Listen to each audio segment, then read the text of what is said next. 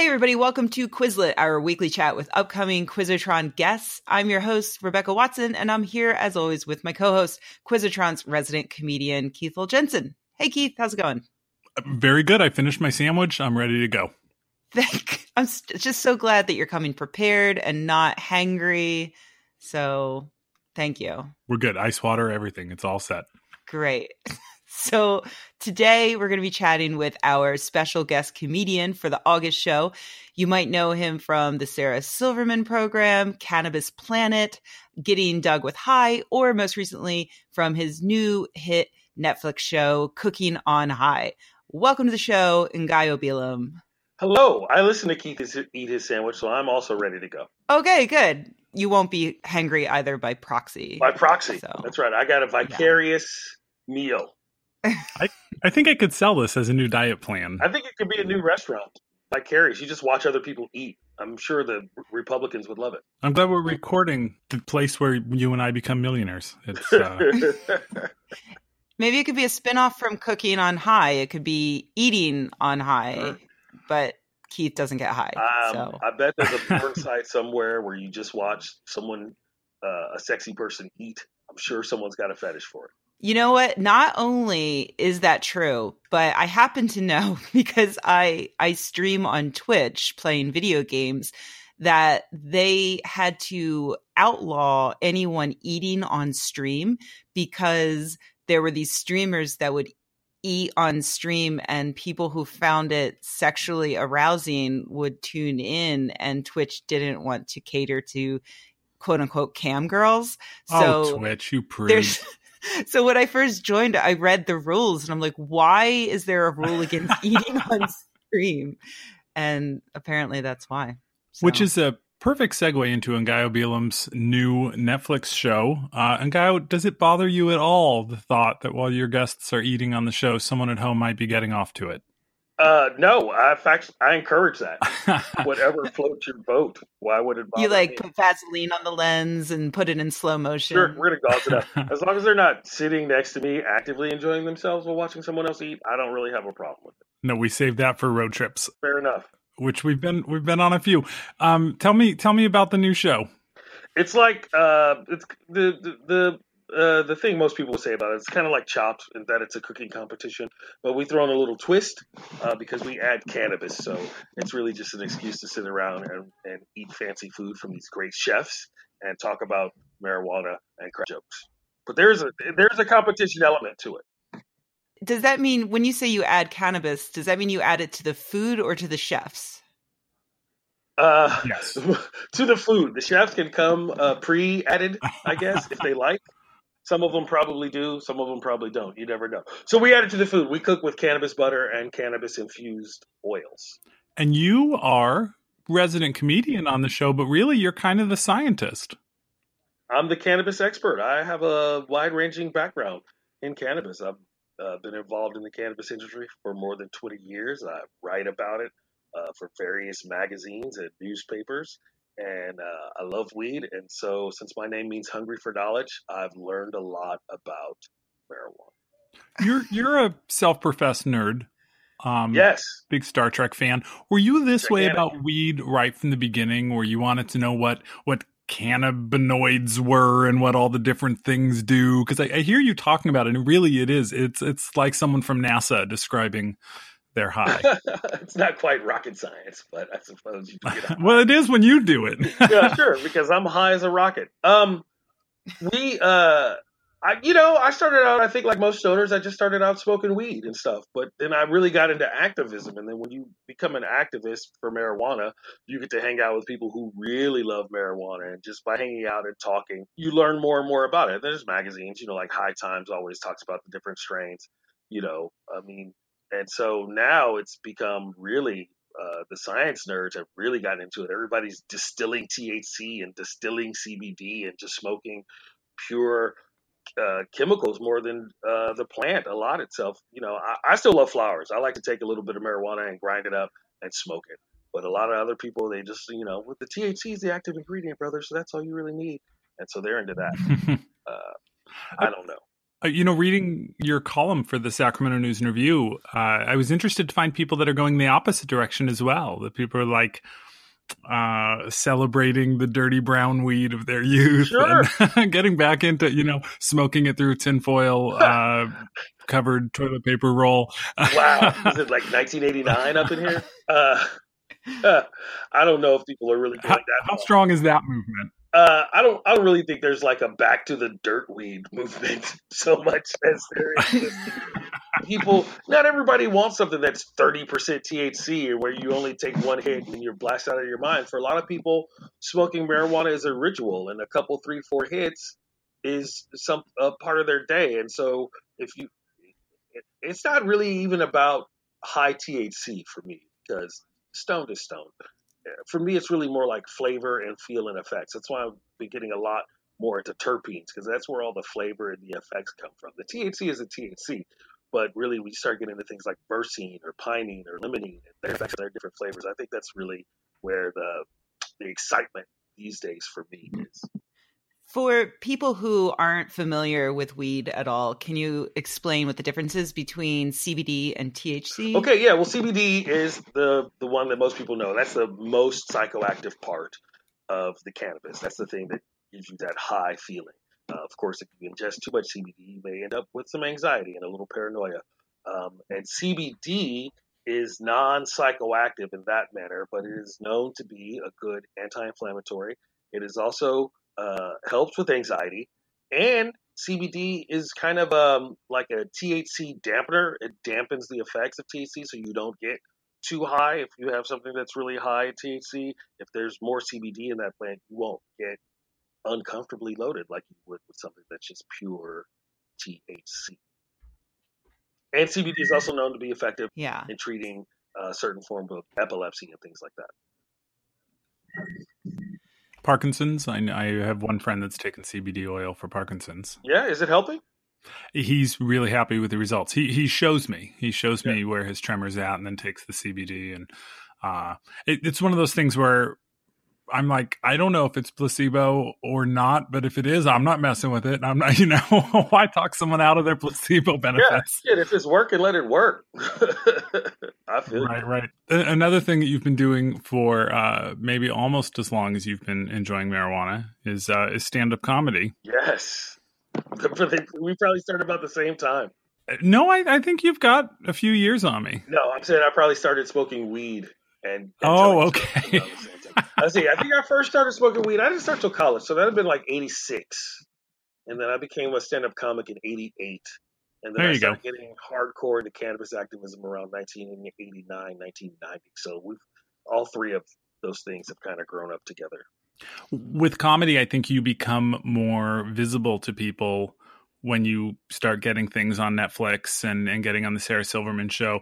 But I'm actually very interested in in the sort of lifestyle part of which is kind of dying right now of the like what, what we call the triple runs and the one nighters and uh and you were you were there when those were in full bloom. Like how would you explain that that whole scene to someone that doesn't know about it? Well, there was kind of a comedy boom for a while, right? And so the beauty of comedy, one of the beauties of it, it's it's it's super portable and it's not crazy expensive. You need two comics, uh, a microphone, and a halfway decent sound system, and a place with a bunch of chairs. So you can do it in a bar, you can do it in a nightclub, you can do it in a community center, you can do it in an old church. You can do comedy almost anywhere. You get a microphone, a bar stool, and a bunch of chairs. You have a comedy show. And so for a while, there were a lot of small towns just different areas. Maybe they can't afford to, you know, they're not big enough to have a full week long club. You can't go Wednesday through Saturday or even Friday, Saturday, Sunday, but you could do a Tuesday night. You could do a Wednesday night. You could do a Thursday night once a week. And people will come to town to see if the to see good comedy. And so that's really where I kind of uh, what do you say made my bones was as a as a hardcore road dog. So the first night you're in Missoula, and then the next night you're in Helena, and then you're down in Butte, and then you go over to Billings, and then you're in Glendive. Come back and you play uh, Hanford, and then you got two days off, and then all of a sudden you're in Wyoming, and now you're doing Rock Springs. that was a wild night, and Gillette and Cody. Uh, and it's a great way as a young comic. It's a great way just to see the country and to hone your craft because Right. you have a show every night, and you got an hour, so you have to entertain a completely different set of people uh, every night for an hour, and it's just beautiful because that's that's it's just like it's like going to comedy boot camp. And do you do you set all that up yourself, or do you have an agent setting it all up? It sounds logistically like a nightmare. Well, back in the day, it was really really easy because, like uh, like Keith said, there's there was uh, David Tribble, right? And so David had maybe eight, nine, ten weeks of work throughout the western states, from Colorado to through Oregon, through Washington, through California, Montana, uh, Wyoming, all these places, Arizona. Uh, and then there were a couple guys. There's C.W. Kendall down in Texas, and he would he had a bunch of runs. And me and Doug Stanhope did like two weeks out there. And then there was another guy whose name is escaping me, who was in the Midwest, and he had a bunch of stuff. And then there's Pat Wilson. And so those people they would put all the runs together, and then you would just call them. You'd be like, "Hey, Pat, what do you got?" And she'd say, "I got uh, Medford and Poulsbo and all these things is this week, and then you can do the other one next week." Like, "I'm in." So you didn't you didn't have to put it together yourself. You just had to. And this is back before email, so they would mail you an envelope full of all the dates and the directions, and then you would go. Uh, now it's a little harder. It's a little more. It's a little less uh, centralized, and so it it is really really hard to be a one nighter comic now because you got to call five different people to book those five nights together, and you hope that they're not already booked up, and it's it's it's harder to do, and it's dying off, and it doesn't pay what it used to. Gas is no longer a dollar a gallon. Hotel rooms are no longer thirty dollars, so they can't really pay you uh, what they used to. And people see so much comedy on YouTube and so many things, and they're like, "Well, why should I go to a live comedy show when I can just sit here and watch it on cable?" When a live comedy show is unbeatable, there's so many different things that can happen and things that can be said that you would never hear on television. Right. It, it's it, it's really hard to explain to people. They take it for granted that with music live, it's going to be a whole different energy. But oh my God, that's so true with comedy. There's it, to get in the room and, and be part of that back and forth is incredible. Um, especially on those those one nighter levels where you're seeing people that are a little rougher and a little like you're going to see some quality crazy. Like even a bad show is really entertaining. You mean like on and off stage, right? Oh yeah, right.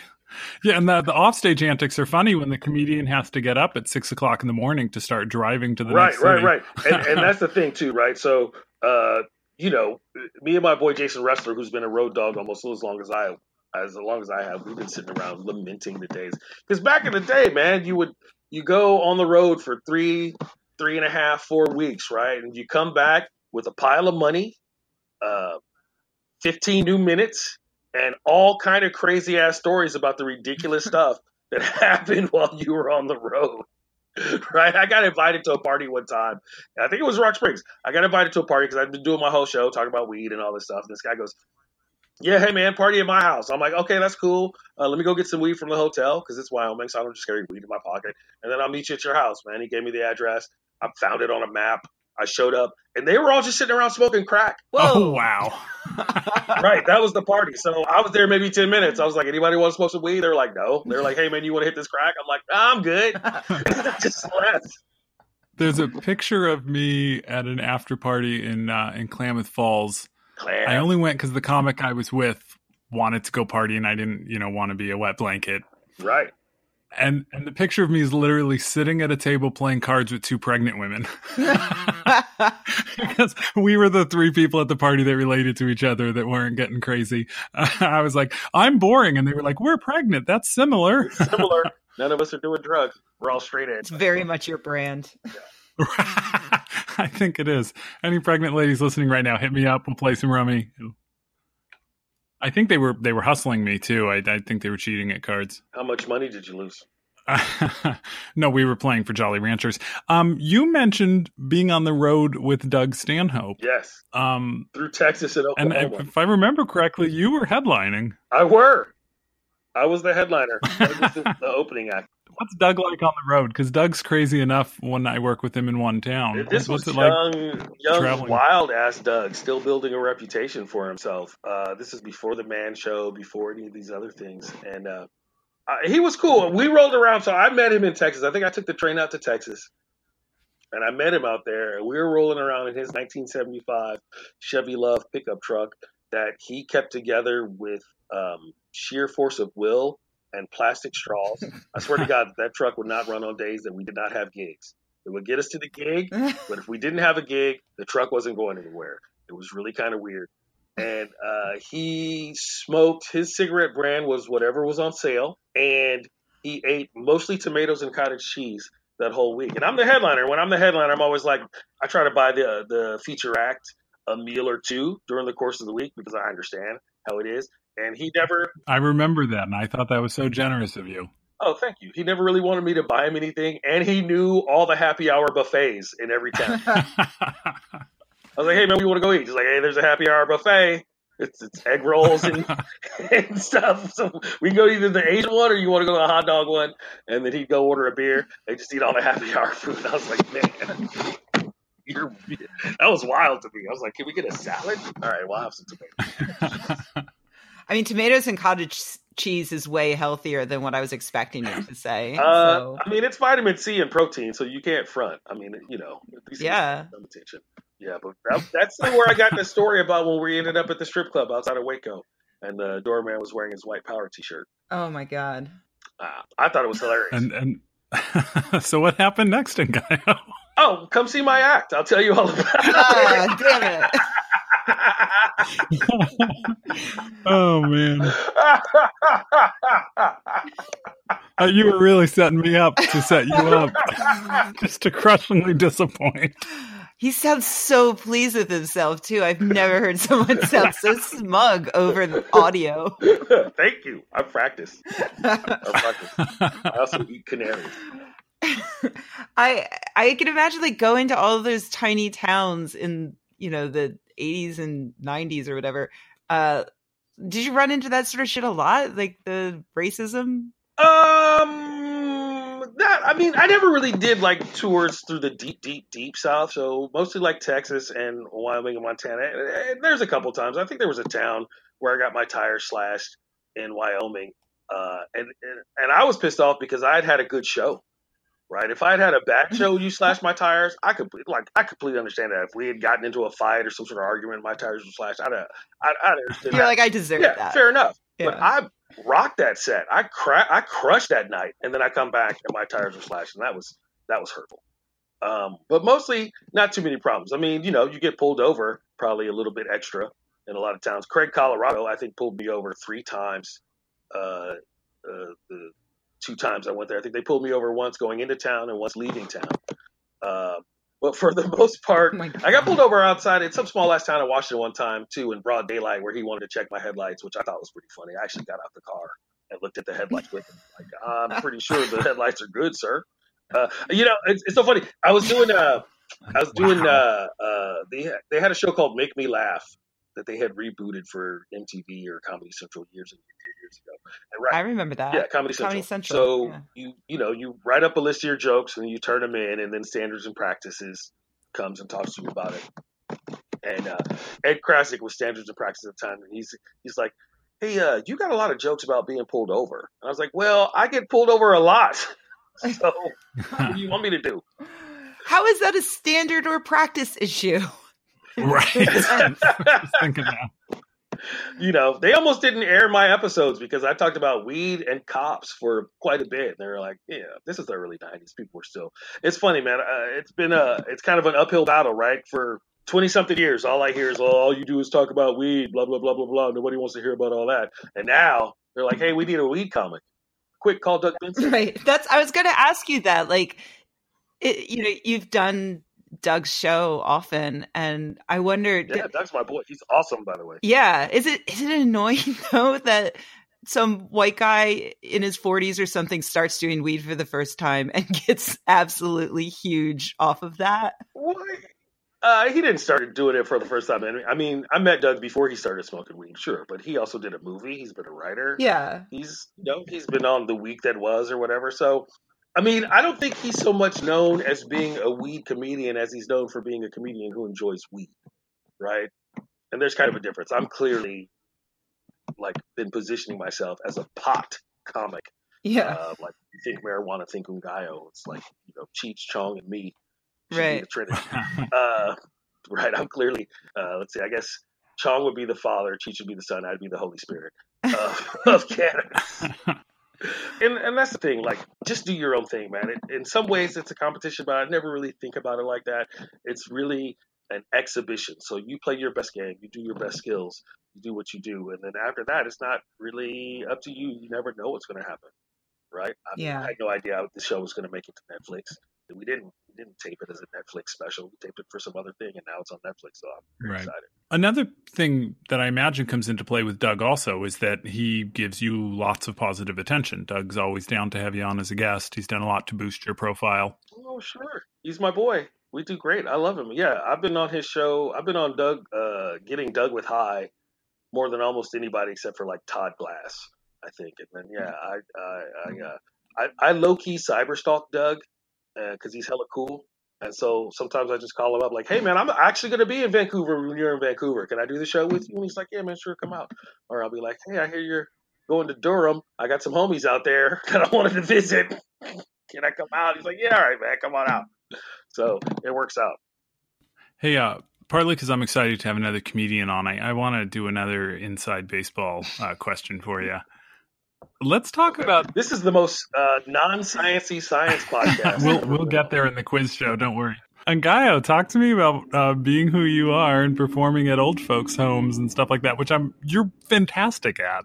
Uh, yeah, I don't know how many old folks' homes I performed at, I've but I performed for like uh, Missoula Chamber of Commerce or the Rotarian Club dinner or um, Tribble used to have. He used to put together special Christmas runs uh, back in the day, which were crazy because you know different companies would want to do Christmas parties for their employees, and so instead of playing the bars and the nightclubs, you just roll around and you do the Christmas party for the auto dealership. You do a Christmas party in Wyoming for all these other spots, and the money was better, but the driving's treacherous because you're driving through.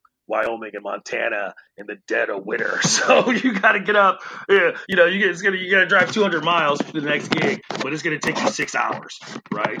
So you had to do things like that. I don't know, man. I just tried to be uh, myself and be engaging and fun, and I, I'm fortunate that I'm a halfway decent riffer Right. and that um, I'm fairly likable. So even if they don't always like my material, they still kind of like me, and I can get it over. And, and and I also think that as a as a comic, you should have a, a variety of jokes. You should have some jokes, even if they're jokes you only do at old folks' homes or jokes you only do for Rotarians. Like you never ever pull them out. This joke is eight years old. I only pull it out in this particular situation. That's fine. That's good to have that sort of stuff in your back pocket because you're going to be asked to play, especially when you're starting out. You're going to be asked to play a lot of different things, and I've always Right. prided myself on being able to rock any condition, any sort of club, any sort of deal. The job is to entertain. The job is to move the crowd, right? And, and it's kind of selfish if you think that you're better than the crowd or like they just don't get my jokes. It's not your job. That's not your job to be to go up there and be selfish. Your job is to go up there and give energy, reflect. I called you after a, a disaster of a Christmas gig this past holiday season, hoping you'd have some advice for me or make me feel better. I was like, dude, I just couldn't connect with them anywhere. And your response just killed me. You said, well, why didn't you juggle? Because I don't know how to juggle, you son of a bitch. I do still bring my juggling stuff sometimes. you do that. If, Yeah. if so, Yeah. so if you're struggling up there, you'll do that. You'll you'll Yeah. reach down and get the juggling balls out and be like, "Well, Yeah. how about this then?" I started right. You guys don't know. I started as a juggler. I started as a street performer in San Francisco in 1980 something. Uh, Oh, that's awesome. 88. Yeah. So yeah, there were definitely times where uh, you know, I would be invited to some weird square ass thing and I didn't know how it was gonna go. So I would definitely bring the juggling stuff with me just in case I needed 15, 20 minutes of okay, just stare at these things and listen to these corny ass jokes from me. and we'll see how it goes. I remember one time, I think I was in Wyoming one time with Dan Gabriel, and uh, I had left my stuff in the trunk of the car, and I was up there just flailing. They were not feeling the weed or the sags or the observations at all. And so I grabbed my keys and threw them to Dan. I was like, go get my shit. and then I managed to salvage a good 15 minutes out of it. I'm picturing like a break glass in case of emergency, and there's just some like juggling clubs behind there. Right. It's better to have it and not need it than to need it and not have it. Yeah. Weed and knives. All right, let's uh let's swing it back around to science if we could. Science. so yeah, and there there will be loads of science at the actual show, uh, which is coming up on August second at Piano Fight. Um, yes. So yeah, I I'm interested in I, I am very interested in the science of weed in general because I like both science and weed. Uh, one of the things that always kind of bothers me though is seeing a lot of um, people who take it a little too far in saying that you know weed cures cancer and things like that have you run into a lot of that when writing about the science of weed oh sure i hang out with a lot of proselytizers and cats who really are, are truly convinced that weed is a panacea and weed can cure a lot of other things and i think while uh, weed can help I, I don't know if it's always the super wonder drug that some people uh, say that it is. I think the probably the best book to read about it is um, what's it called? Cannabis Gateway to Health by Clint Werner, and he's he's definitely a fan of weed for all sorts of uses. It's neuroprotectant, it helps the heart, it does good things for brain injuries.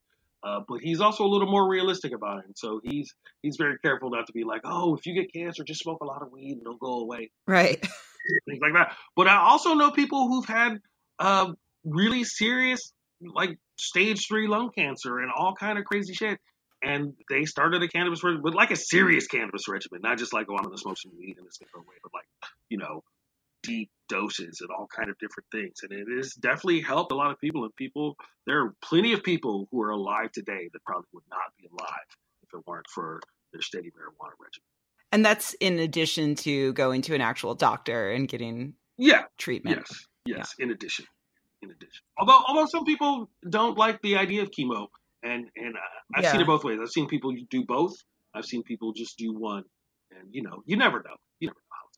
Yeah, and it, it it gets so difficult because we end up needing to rely on so many anecdotes, and you know there are these rare cases where no matter what you do, someone's cancer will uh, recede by itself, yeah. and so we can attribute that to all kinds of things. And uh, I think there's this huge problem right now with uh, the inability of our government and our research institutes to properly study cannabis and its effects on health um, because of you know certain laws and regulations. Is it is it an inability or is it an unwillingness? Uh, it's a little both, isn't it? Yeah, like there are regulations out there that make it very difficult to get a hold of cannabis to study and to get the funding for it. You know, a lot of um, universities uh, a lot of researchers need to get grants from the US government and getting those grants for cannabis research is extremely difficult due to you know our government's view so it's cannabis. an unwillingness it's an unwillingness to let science decide it's an unwillingness to have an open mind. Out in israel they're doing israel is leading the lead in cannabis research i think more than really? Yeah yeah they're finding out a lot of different things. I can uh, I can maybe send you some links to some Israel studies. Yeah, I'd be interested to see Those it. They're doing the most. I can't think of any recent breakthroughs that they've had. Uh, early in the morning for me, but I'll, I'll send you some. It's eleven thirty a.m. it's okay. I'm nocturnal. Uh, I I'm there with you. Keith is always like, "Hey, can we record at like 8 a.m. because I'll have been up for several hours by then." Yeah. I'm like, no, a, a, young child. My children are all young adults, so right, they can do. And my child is a dog, so fair enough. So they they don't care when you get up. Uh, well, I I do think we're going to have an entire category on drugs uh, for this month's Quizotron, so you better brush up on those. Great, I'm good on drugs. Let me ask you, Ngaio. Do you do a lot of drugs? I don't. Oh, thank you, Keith. That was beautiful. I don't do a lot of drugs. I do a few drugs a lot. thank you for setting me up. I appreciate that. Yeah. Well, I, I tried once before and it didn't work so well, but I yeah, thought well, I'd give listen, it another go. I'm not going to go into like a whole four minute bit, but if you're going to set me up for a one liner, then yes. Then yes. For that other stuff, you're going to have to come to a show. you got to come to the show. The context is different, and I'm also not trying to burn on my material on a podcast. Like, you got to say some of it. And just a preview podcast too. Like this isn't even the big right. show. This is the teaser podcast. Yeah. yeah. And Guy, I'll, I'll, give you a chance to tell uh, everyone where they can find you, and of course, we'll share that information uh, on on our, you know, uh, uh social media and and sure. such. Yeah. You um, can find me on the social media, uh, NGAIO420, Ungaio420, because there's 419 other Ungaios. Mm-hmm, mm-hmm. Um, is is uh, that, that's Twitter, Instagram, and Snapchat. Although I really only lurk on Snapchat, I don't really participate. Um, you can see me uh, August second at the Quizotron, um, and then you can see me August third through the fifth at Laughs Unlimited in Sacramento, and then you can see me at the Seattle Hemp Fest August uh, the third weekend in August. So it's the 15th through the 18th or something like that, 16, 17, 18, something like that, and various other places. I'm going to be in Nashville in July with Brian Posehn at Zanies at the end of this month. So great. Nice. And people can also see you at their convenience on Netflix. The show is Cooking on High, and I believe you also have an album available online. I have an album called Weed and Sex, uh, and that's available on iTunes or cdbaby.com, or you can just stream it on the Spotify. Either way, um, um, need more passive aggressive income. So please, please enjoy all of these. Awesome. Well, we will see you August 2nd at Piano Fight in San Francisco, uh, where you will also be joined by Kishore Hari and Dr. Jennifer Gunter, two previous great. Quizotron guests. So, you know. Going up against the doctor, be serious. Exactly. Bring your A game. Uh, those listening can find ticketing info up now at quizotron.com. Ngaio, thank you so much for joining us. Thank you so much. Very much. Appreciate it. All right. Have a good one.